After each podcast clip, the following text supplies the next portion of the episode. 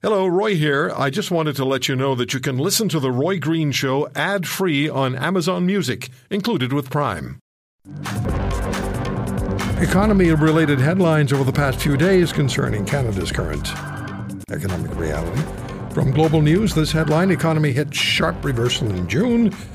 What this means for the Bank of Canada, another Global News headline Bank of Canada prepared to raise rates further if inflation progress stalls. Globe and Mail editorial board Canada's economy is stagnating. We must acknowledge this new unpleasant reality. And in the United States, the Fed raised its short term interest rate to 5.3%, which is the highest since 2001.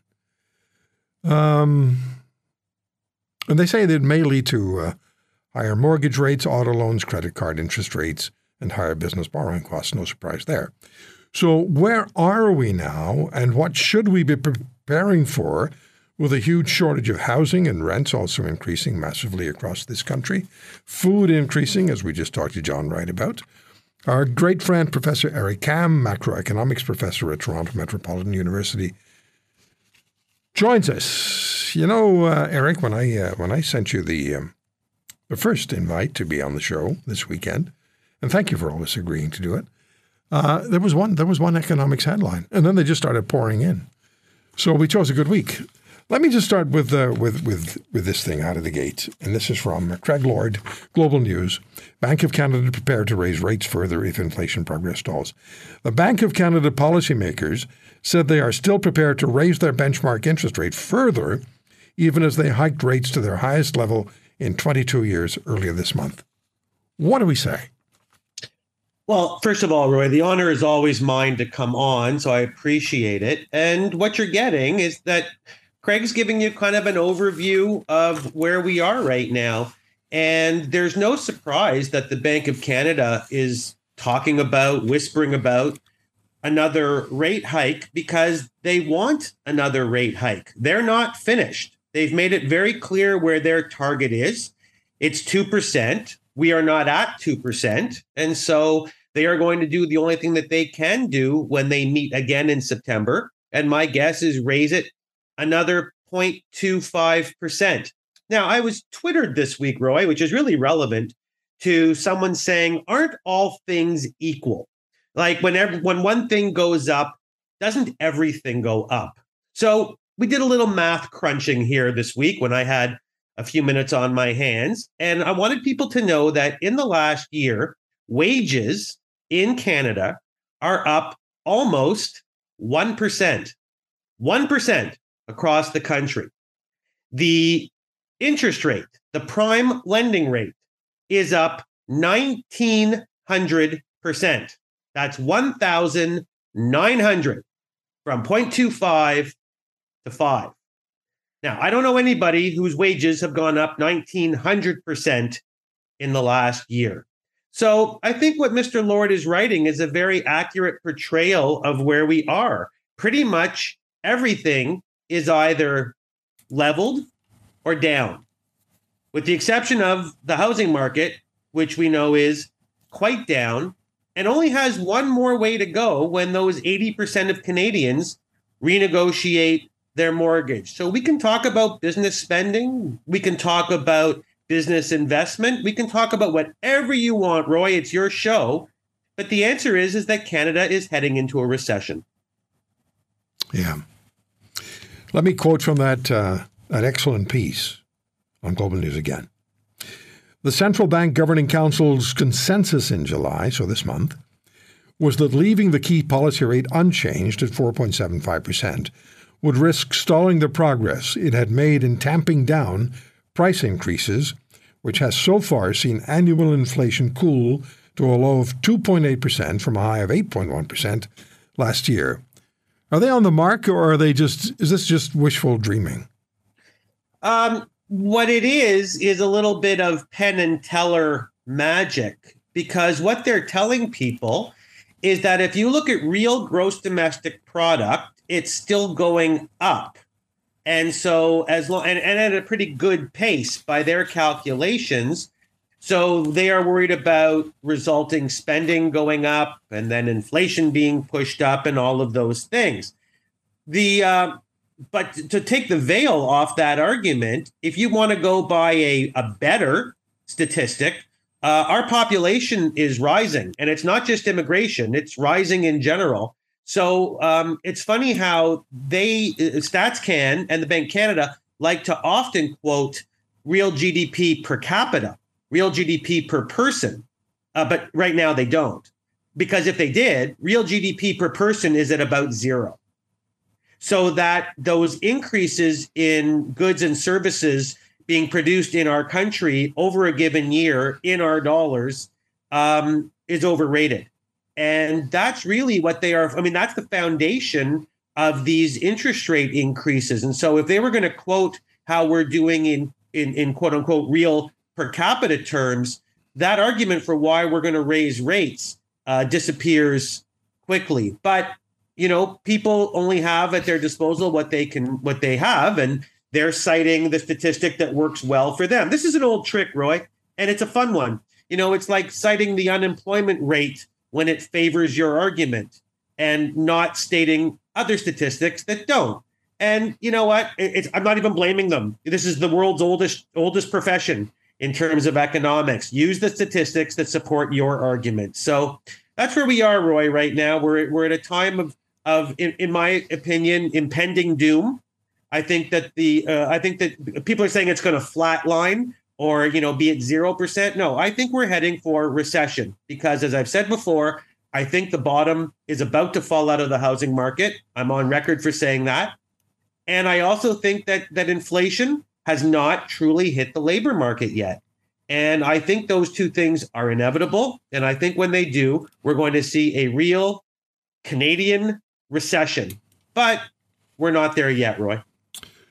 So, do these um, policymakers, I have a question for you about the policymakers in a minute, but do these policymakers really understand the large majority of Canadians who are struggling? We know that most Canadians, and polling has told us this, repeat, repeated polling, most Canadians are within a few hundred dollars of not being able to pay their basic bills. So you can talk big and grandiose numbers, for the, but for the average person who's just trying to get through the day, pay the bills, feed the kids, clothe the kids, feed themselves, clothe themselves, you know, do what you have to do to keep yourself afloat. What does all this mean to that Canadian?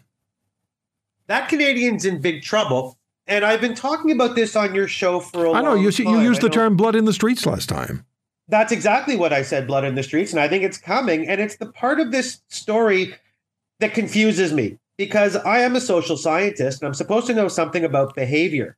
And that's the part that really stumps me right now is look at these numbers about people that are one paycheck away from insolvency look at the bankruptcy statistics that are going up. Look at the number, look at the numbers on business investment, which are plummeting day by day. And the number of people, remember, they haven't walked away from their houses yet, although I think they're going to, but businesses are walking away from their inventories, they're walking away from their warehouses because they can't pay their rent. And so I always thought that government was elected by the people, for the people, of the people, whatever prepositional phrase you want that ends in people. And I'm starting to wonder what the mission is of our federal government. I don't quite know who they're supporting right now. And if if if the answer to that question isn't the family that is uh, only marginally surviving and you know you have your favorite expression about the definition of inflation. And I have my new favorite expression, which is luxuries like food and clothes and a roof. And if you're not if you're not in it to help those people, to help increase the disposable income of those families, then I really don't know what you're doing. And so I echo you, Roy, because I, I don't know I don't know who this federal government is out to help. I it's absolutely beyond me. So let me come back to the question before the break. Who are these Bank of Canada policymakers? Who are they? How do they get the job? Well, they're a very well educated group. Um, many of them, um, as you move up the ladder, I mean, you were right, Mr. Macklem, Dr. Macklem is the governor, but there's a seven person governing council, and they're made up of people that almost entirely, if not entirely, have PhDs in economics or finance or assorted areas like that. Those positions you ascend to basically by promotion, and those are appointments. The way you start at the Bank of Canada is like anybody else, Roy. You apply for a job coming out of grad school.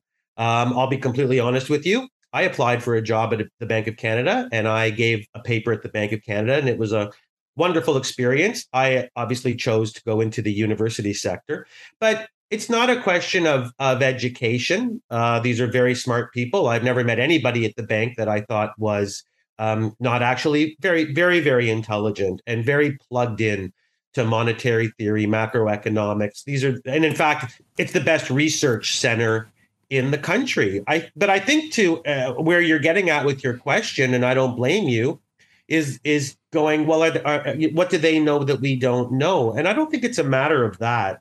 I think it's just a matter of uh, everybody has a policy and everybody has a mandate.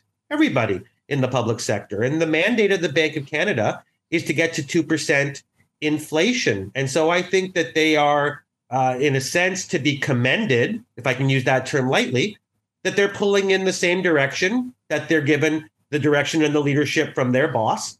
And and whether it's the executive council, the governing council, or or the or the you know the the rank and file members, they are all you know singing from the same hymn book as they say, and they are going to move toward this 2% inflation rate, and they are not going to stop until they get there. Um, as the old expression goes, Roy, come hell or high water. And let's just hope we're there soon. I mean, if that really is their mission, if they've decided that we're going to get to 2% and the other economic milestones be damned, well, let's just hope, Roy, that we, we get there soon. Okay, so let me just uh, again quote Mr. Lord's story. Central bank's policymakers said that Canada's labour market continues to show signs of tightness, and this is what I'm concentrating on. And household savings are still above pre pandemic levels, which is continuing to fuel excess demand in the economy. This is at the same time that we have a majority of Canadians, I'll go back to this, telling pollsters they're within a few hundred bucks of not being able to pay their monthly bills. How do these two positions, points reconcile? That's an excellent question. I would love to see this data. Maybe I can get in touch with Mr. Lord and find out where these numbers are coming from because as far as I can tell, this pent up demand and and this massive reserve of liquidity, uh, I can't find it. I don't see it unless, again, we're looking at the statistics that they want you to see, and maybe in a certain area or a certain stratified sample of the population, there are people with savings on hand. But I number one, I would like to see it. Uh, but number two, even if it is there, it's you know it's predicated upon a, a labor market that's been extremely strong. And as we've said before, Roy, if if these inflationary numbers hit the labor market, um, then you know God only knows what happens then when these people that are two hundred dollars away from insolvency start losing their jobs. I mean, this is the scary part to me. So my answer is again, it's kind of like the very first couple things we talked about. I can, you know, I can kind of show you statistics to support whatever we want to support. That's why I like coming on your show because I just support a Mr. and Mrs. taxpayer. So I don't know how you justify that unless the answer is it's a it's a very small proportion of the population that has this kind of pent up liquidity. Because if you look at the entire population, they don't. Province, they don't. Country, I don't see it. No, neither do I. And so you can say all that all, all, all day long. It doesn't change the reality that a majority of Canadians have told pollsters and repeatedly over a period of time they don't have any money. They're down to the last couple of hundred bucks. We're down to our last 60 seconds. Are you expecting another Bank of Canada interest rate next month? Yeah, uh, in September, yes.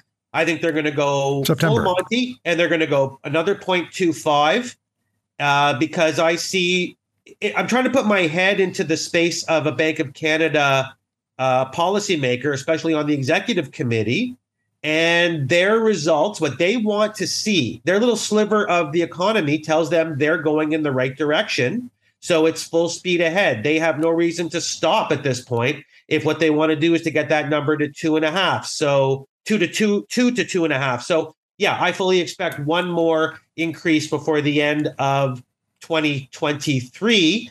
And then we'll talk about what that, because the bottom line is, Roy, you can keep raising that rate as far as you want. I mean, you know, but at what, but eh, the big rule of macroeconomics is what goes up must come down and something has to give.